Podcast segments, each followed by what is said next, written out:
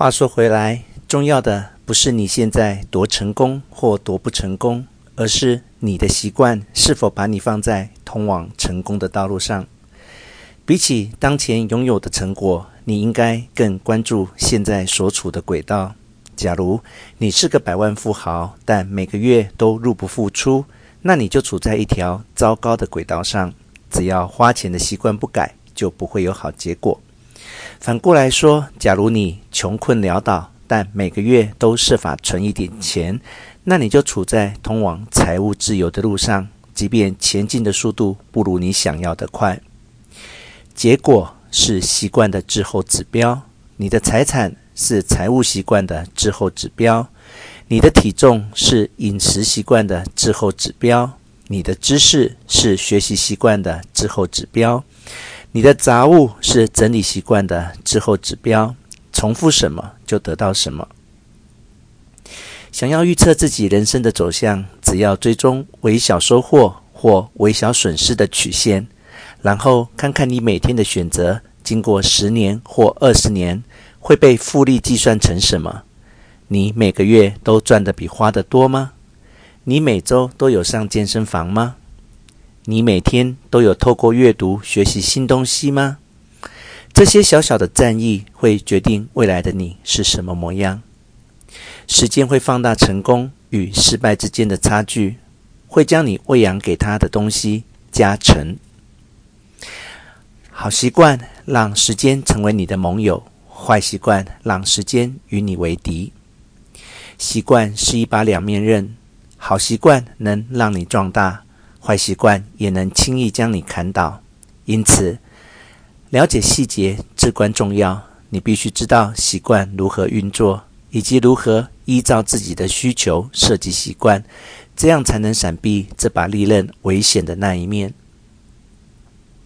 习惯的复利效应能载舟，亦能覆舟。正面的复利计算，生产力以复利计算。一天多完成一件任务，并非大功劳；持续整个职业生涯却是很有价值的一件事。让旧工作习惯成自然，或精通新技能的效应可能更大。能够不假思索地处理越多任务，就有越多脑空间可以被释放出来，关注其他领域。知识以复利计算。习惯一个新概念不会让你成为天才，但致力于终身学习却能彻底改变一个人。再说，你读过的每一本书，不只教你新东西，也让你用不同的观点看待旧事物。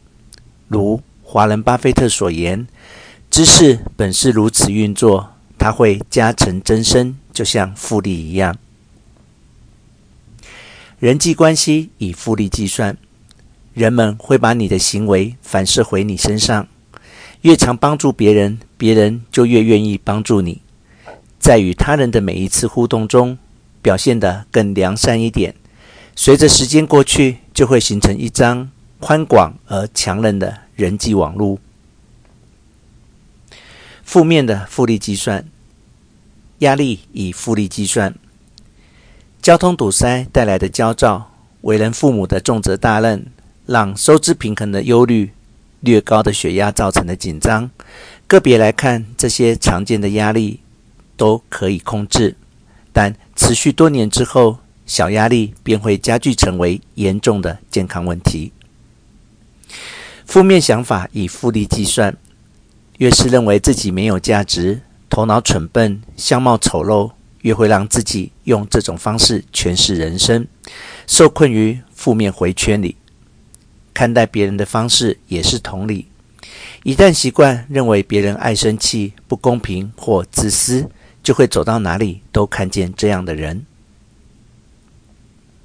憎恨以复利计算，暴动、抗争与群众运动，鲜少源自单一事件。反之，一连串的微小敌对情绪。